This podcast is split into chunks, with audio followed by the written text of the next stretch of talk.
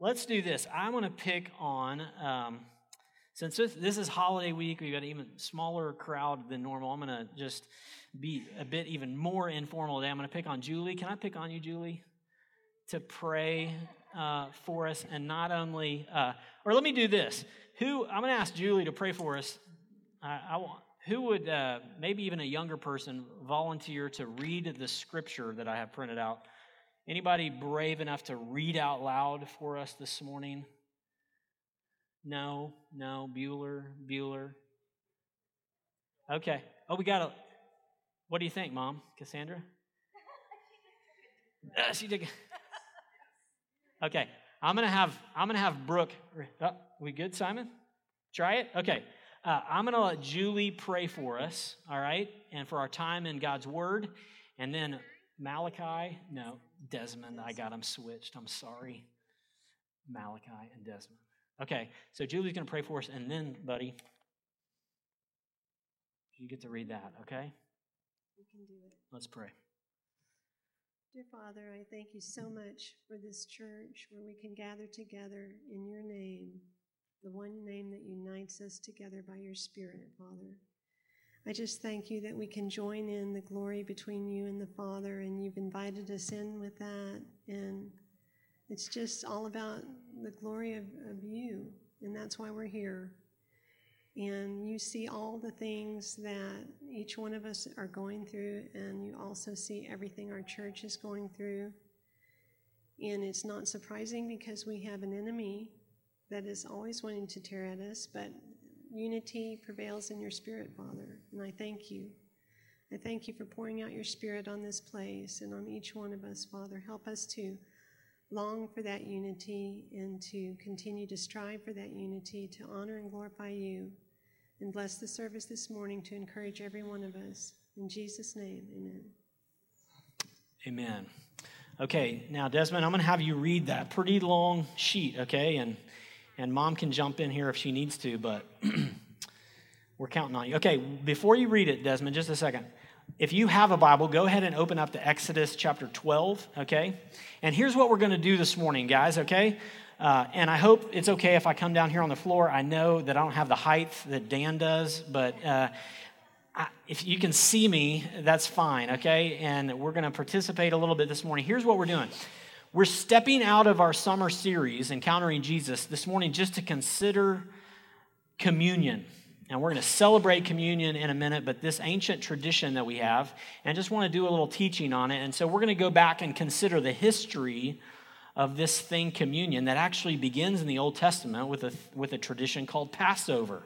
Okay, so Desmond is going to give us a little bit of the history, and then I'll kind of map out what we're going to talk about. Okay, and this will be on the screen too, but Exodus chapter 12, beginning in verse 16 through 28. Okay? You ready, Desmond? On the first day, you shall hold a holy assembly and on the seventh day, a holy assembly, no work shall be done on those days, but wait, what? Everyone needs to eat that alone, maybe, maybe prepared by you, and you shall observe and the feast of unleavened bread, for on this very day I brought your hosts out for of the land of Egypt. Therefore, you shall observe this day throughout your generations as a statute of forever. In the first month of from your for, the fourteenth day of the month at evening you shall eat unleavened bread until the twentieth twenty first day of the month at eleven at evening for seven days no leaven is to be found in your house. If anyone eats what was eats what the is leavened that person will be cut off from the congregation of Israel. Whether he is a sojourner or a navigator, native of the island land. You shall eat nothing then mo- then leavened in all your dwelling places. You shall eat unleavened bread, unleavened. Then Mo- Moses called all the Israelites, elders, elders of the of Israel, and said to get to them and go select lambs for ourselves according to our your clans and kill the Passover lamb. Take lambs, a bunch of hyssop, and dip it. Wait, what, what chapter am I on? What chapter are you on? You're chapter. Okay. It. You d- The okay. Would Daddy to take over? You got it. You got it? Okay. And dip it in the blood. and dip it in the blood that is in the bre- Basin. basin and touch the Lintel. lintel and the two drop Doorpost. doorposts will With with the blood that is in the basin none of your shall go out on the out of the door of his house until the morning for the lord will pass through to strike the egypts.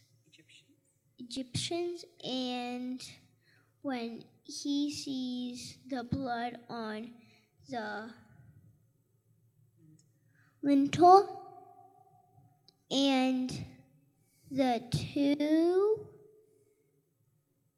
doorposts, the Lord will pass over the door and will not allow the destroy destroy to enter your house to strike you you you shall observe this rite as a statute for you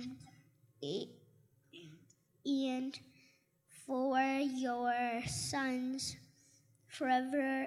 And when you come to the land that the Lord will give you as he has promised you shall keep this service. And when you children say to you what do you mean by this servants? you shall say it is of Israel in Egypt when he is struck the Egyptians, but spared our houses and the people bowed their heads and worshipped. Then the people of Israel went and did so as the Lord had commanded Moses and Aaron. So they did. Amen.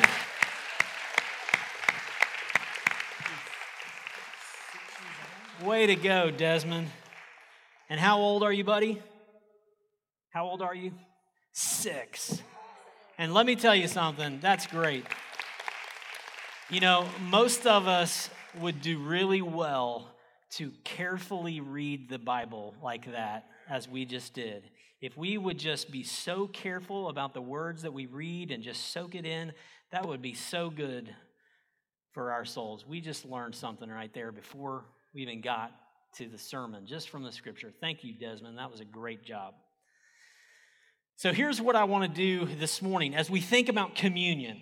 All right, this is set up. You may not have realized that yet, but the Passover was the setup, was the history that Jesus then transitioned as he instituted this thing called the Lord's Supper. He was celebrating a Passover meal. And for those of you that may be new to us this morning, we have begun celebrating, excuse me, celebrating the Lord's Supper weekly here at Centennial Church. We've always done it fairly frequently, but we've been doing it weekly.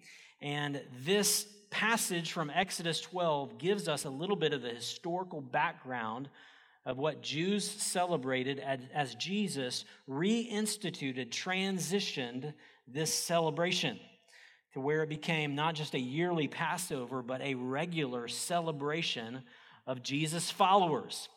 So, communion or the Lord's table or the Eucharist, some traditions call it, is a tradition that Christians have celebrated for hundreds, yes, thousands of years. So, when we come forward and we celebrate this weekly, kids, adults, we are carrying on a tradition that has been part of God's family for hundreds and thousands of years. And so it's important, I think, for us to understand and to make sure we can get as much meaning out of this tradition and this meal that we can. Okay, so here's what we're going to do with the time that we have remaining. I want to do this quickly, but here's what we want to do. Here's what I'm going to attempt to do this morning. Four things, okay? Pray for me, pray for us. First of all, I want to commend us Secondly, I'm going to offend us. Thirdly, okay, I'm going to instruct us. And fourthly, I'm going to invite us, okay, to the table. You get that? Commend you, offend you, instruct you, invite you. All right? First of all, commend you. Let me commend you this morning because you have gathered with the people of God to worship God and to be reminded of God and celebrate God and to celebrate the table, to sing to God, to hear the word of God read and preached. So let me commend you because this habit of gathering as God's people is a habit that Hebrews chapter 10 says we should not forsake. We should not forsake the assembling together, the gathering together as a church family. Because it's not just a tradition that we do, but it's a tradition and it's a gathering that forms us, that shapes us. By being here together, we are being formed as God's people. all of us have habits that we do and traditions that we hold on to that are things that we don't just do, but they're things that actually do something to us, right? You get up in the morning and you have a habit of running around the block or doing your exercises, your workout. You're not just doing something, that habit is doing something to you, right? You may have, have a habit of getting up, and the first thing you do is you go over to that coffee pot and you hit on, and you're making coffee, and you're not just doing something, but that ritual, if you will, that tradition is actually doing something to you. You realize that?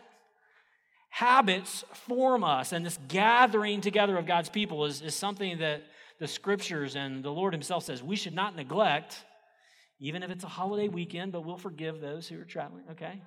We should not neglect, we should not disdain, but we should be adamant about gathering as the people of God. Because even if you walk away from here and you're like, you know what, I didn't like that song, or the preacher was off today, even if you don't like it, or even if you don't get something out of it, God is forming us over and over by these habits, by these traditions. And that's also what he does through this tradition of communion. So, first of all, I commend you. Now, secondly, let me offend you. Okay? And here's the offense most of us in this room are snobs. Did you hear me? Most of us are in this room are snobs. Now, kids, when I say snobs, what do I mean? What's a snob, Hannah, Kayla? Anybody define snobbery for me? It's arrogance, it's thinking you're better than other people, right? And there are all different types of snobs, aren't there? I mean, let's just be honest. Let's go back, okay? The school, the middle school, high school perhaps, you had snobs, right? You actually broke up whole groups of people into categories as snobs, right? Now, that, that table at the lunchroom, they're snobs. And we thought they were snobs. Why? Because they thought they were better than we were, right? Or we thought we were. Better. I mean, let's let's be let's be honest. Some of us were the snobs, right? Well, there's more than one way to be a snob. You can be a snob because you have more money than other people, right? So you're kind of a financial snob. You can be a snob because you kind of think you're prettier and more popular than other people. You can be kind of a beauty snob. You can be an athletic snob, right? You're in the jock, the athletic crowd, so you kind of are a snob about that. You can be a snob because you live in Texas. And if you ask the other 49 states, they'll say, Yeah, you guys are snobs. And they'll probably say some other things. But, you know, Texans kind of think we've got it together. And we won't even go on to the university snobs, you know, and what university you come from, and you're a snob about that. Or maybe you just are flat inferior because you went to the wrong school, right? There's all different ways to be a snob. And here's one type of snobbery that we don't think about, but a guy named C.S. Lewis a generation ago talked about being chronological snobs. Chronological snobbery. Now, what does that mean? Somebody, Jim Hessen's not here today, he's our C.S. Lewis scholar, but what's a chronological snob? Somebody, just anybody. Don't be shy, don't be quiet today, okay? You can Google it if you'd like, Yvonne. A chronological snob, okay, are those of us who feel like our time, our generation, is just better than the generations before. We're chronological snobs. We just think that our parents' generation, our grandparents' generations, they just got it all wrong and they were backwards and they were from the wrong part of town and they were from the wrong time and they were just had old fashioned ideas.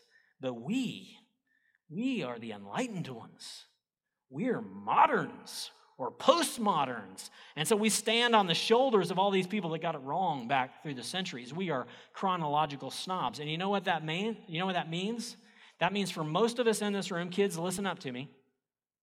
For most of us in this room, we look down on old things. We look down on old things and traditions. I mean, most of us, kids, most of you are growing up in an area around here where to find something physical or a building that's older than 25 years old is old and yucky. We are, and by nature of where we live, we are chronological snobs. So let me give you an example of this. It's going to embarrass a couple, two people down here. About a week ago, we were driving down Virginia, and we saw this interesting looking car pull up to the left of us, and it looked like my kids were like, What is that? That is so stupid. That is so ugly. And that, okay, I owe them $5 because I used them in an illustration. That's the agreement we have. That just cost me $10. I'll be taking donations. Uh, that, my brothers and sisters, is called an El Camino. 1970, 71. This, this is old. This is outdated, just highly functional. I mean, it's a truck and a car put together. So that launched us into a conversation about being embarrassed about cars and old cars, and dad wanted to get a newer car. And I said, hey, you just stop it right there. When I was a kid, we had a Pontiac Grand Le Mans Safari station wagon. And it was old and it was terrible.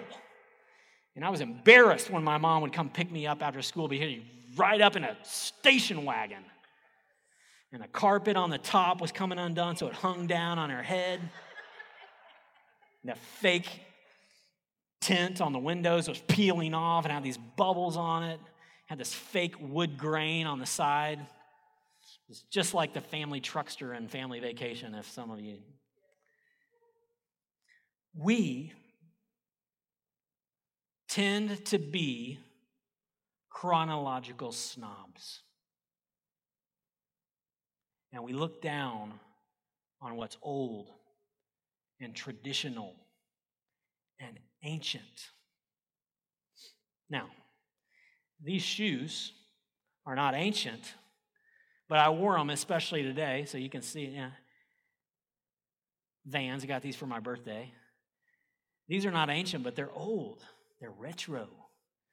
And they take me back to a time in life, yay, 1984. To the days of vans, thank you. I thought I'd get some amens. To the, dans, the days of vans and parachute pants. Can I get an amen? And Michael Jackson and Thriller. But some of you don't appreciate what's old. And all the silliness aside, what we need to hear this morning is that God does not disdain what's old and what's ancient. We as Christians are historic, traditional people. Now, I don't mean traditional in the sense of traditionalist, okay? Well, we just go back in the old days. not saying we're traditionalists. But I'm saying God actually instructs us to carry on traditions. Things that are old, things that are even thousands of years old. Thus, communion that builds upon this ancient tradition of Passover, where they put blood on the doorpost so that when the angel of death would pass over their homes, they would be covered by the blood, and the firstborn in their home would not die because they were covered by the blood. They had a Passover lamb that they cooked, and they had unleavened bread. And every Passover, they would remember this celebration of when they were brought out of slavery from Egypt and they were rescued from death by the blood of a lamb. And fast forward 2,000 years or so to where Jesus, who John the Baptist called what? Called him the Lamb of God. Look, there's the Lamb of God who takes away the sin of the world. And Jesus would die on a cross on Passover week. And his blood, the Lamb of God, would cover all those who come under the blood. We wouldn't have to sacrifice animals anymore, but we'd have that one full final sacrifice in Jesus, the Lamb of God who takes away the sin of the world. And so Jesus comes into this context of Passover, and we read about it in Matthew and Mark and Luke, and we see hints of it in John in a different way, where Jesus celebrates this Passover tradition, this ancient thing, and then he twists it and changes it and gives it new, fuller meaning because of what he's getting ready to do on the cross.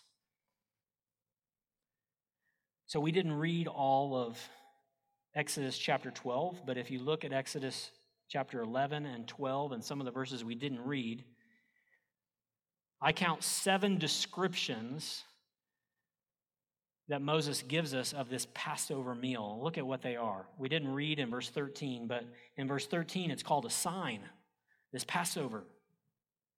Well, guess what? Communion, the Lord's table, is also kind of a sign. It's a proclamation of what Jesus has done. Not only does he describe it as a sign, he describes it as a memorial. Passover is a memorial. And what does Jesus say as we partake of communion? He says, Do this in remembrance of me. It's a memorial. Jesus is building on Passover and he's transforming Passover and fulfilling Passover as the final Lamb of God. He calls it a statute three times, a feast, a rite, okay, R I T E, and a service a couple times, and a night of watching later in the passage. We didn't get to that one. Do you know that as we come to the Lord's table, as we take the bread and the cup that He said to take to remember Him, we are remembering. It is a sign, it is a rite, it is a custom, it is a tradition, it is even a kind of watching. Do you realize that? Because in 1 Corinthians chapter 11, we'll look at in just a second. Paul says that as we do this, we are waiting, awaiting, watching for the return of Jesus. So in communion, we celebrate that Jesus has come, the blood has been spilled, and he paid for our deliverance from slavery, but we also watch in anticipation that he is going to come again and bring his kingdom. So Jesus builds on this Passover tradition. So we mustn't be anti tradition. We mustn't, as Christians, be anti ancient. That doesn't mean we have to be stuck in the past. We shouldn't be, because there's some things that Jesus actually told us. The Apostle Paul says, forget what lies behind, right? There's some things to forget in the past. Amen? But there's also some things to remember and to practice, some traditions to repeat. So we can't disdain the past. We can't look down on the ancient. We actually celebrate the tradition. And let me show you this. Flip over now to the New Testament to 1 Corinthians chapter 11, okay? 1 Corinthians chapter 11, we typically start reading this when we celebrate communion about the 23rd verse. But first of all, let me take your attention to the second verse of 1 Corinthians chapter 11. Look at this. Paul's writing, he says, look at these words. Listen to the tradition language. He's getting ready to talk to them about the Lord's Supper. And verse 2, he says, Now I commend you because you remember me in everything and maintain what? The traditions even as I delivered them to you. Now, again, some of us take a little bit of pride in that, hey, you know, some of those people, they go to those old traditional churches, right? But we're not a traditional church, we're a contemporary church. And we get a little snobby about being a contemporary church, right? And here's my caution to us Paul says if you're going to be a biblical church, then you need to commend the traditions.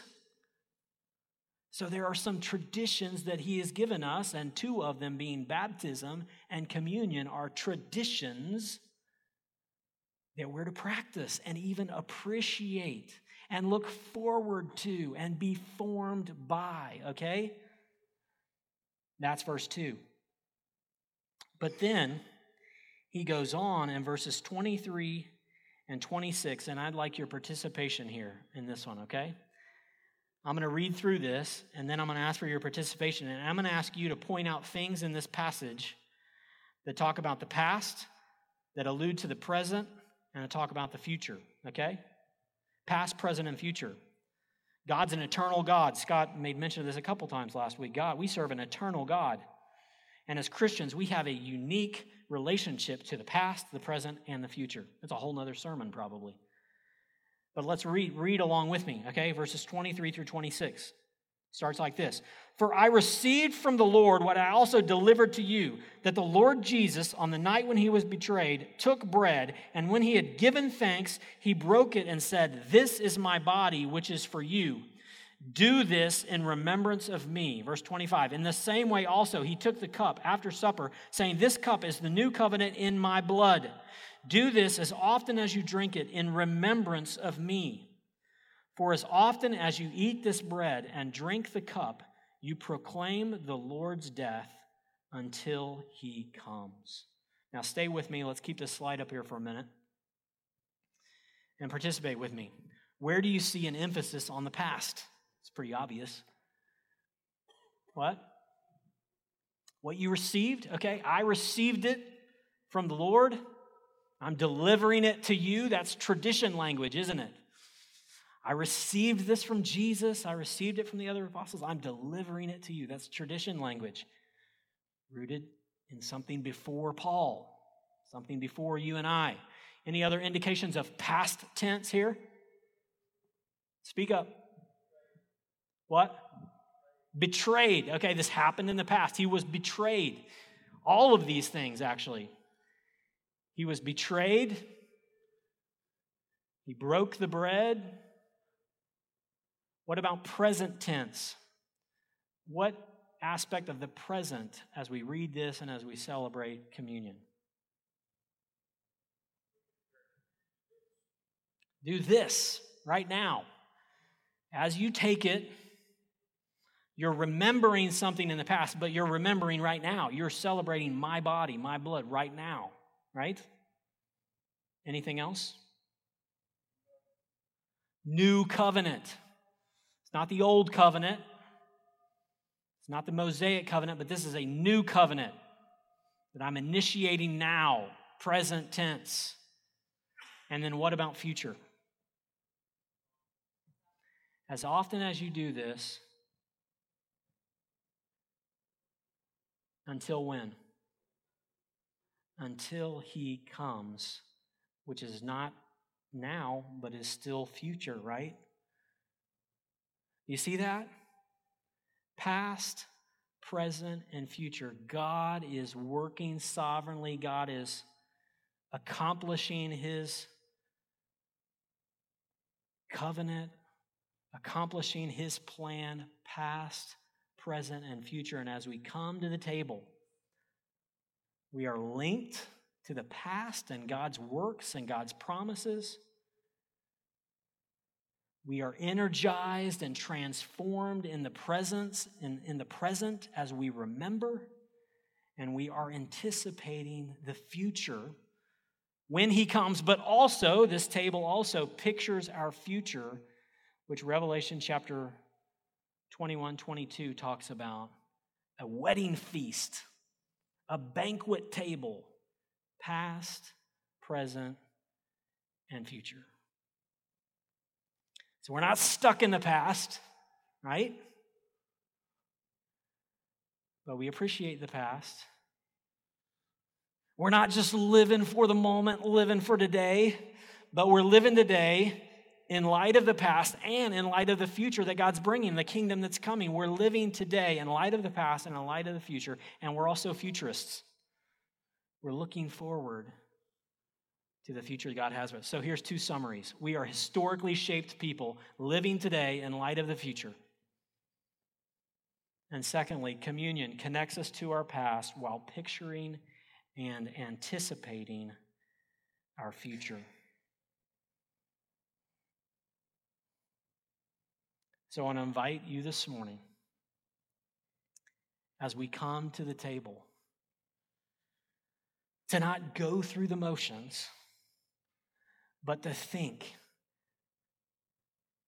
we, I, am joining millions of believers throughout time who practiced this same tradition that connects us to our roots and anticipates our future. It invites us to remember and it links us with all who have also followed in faith of Jesus. Amen? So here's what I'd like you to do I'd like to give you just a moment to bow your head and prepare your heart to celebrate, okay? I want to invite our worship team to go ahead and come forward. If you're serving communion this morning, I want to invite you to go ahead and come forward and take the elements. And as the band plays, I just want to give you a moment to prepare your heart. 1 Corinthians chapter 11 says that we should examine ourselves before we come to the table. And so I invite you to examine yourself, to examine your relationships. And I also caution you if you do not know Jesus, if he is not your lamb of God, if you have not trusted in Jesus, I invite you to just stay seated. It would be better for you to not participate than to participate in this tradition, the family tradition of which you are not yet a part of. And I would love to talk to you. One of our elders would love to talk to you afterwards about how to place your faith in Jesus and join this family. So bow your head with me. Take a moment right where you're seated.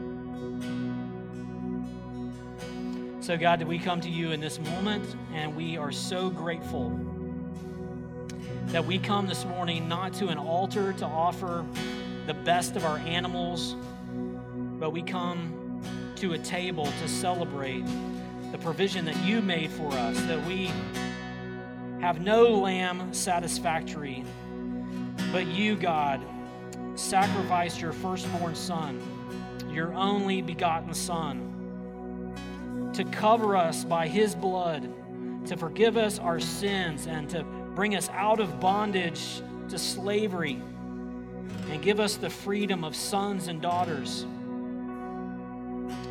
We thank you, Jesus, for coming to our rescue, for living the life we couldn't live, for dying the death that we deserved, and for conquering sin and death through the resurrection. We pray, God, that you would make us people who appreciate your work in the past, traditional people who live faithfully today in light of your work in the past and light of your coming soon. Jesus, strengthen us through the table this morning. Holy Spirit, move in our hearts as we partake. It's in the beautiful name of Jesus that we come. It's in the beautiful name of Jesus we celebrate. In the beautiful name of Jesus we pray. Amen. Come, remember, and celebrate.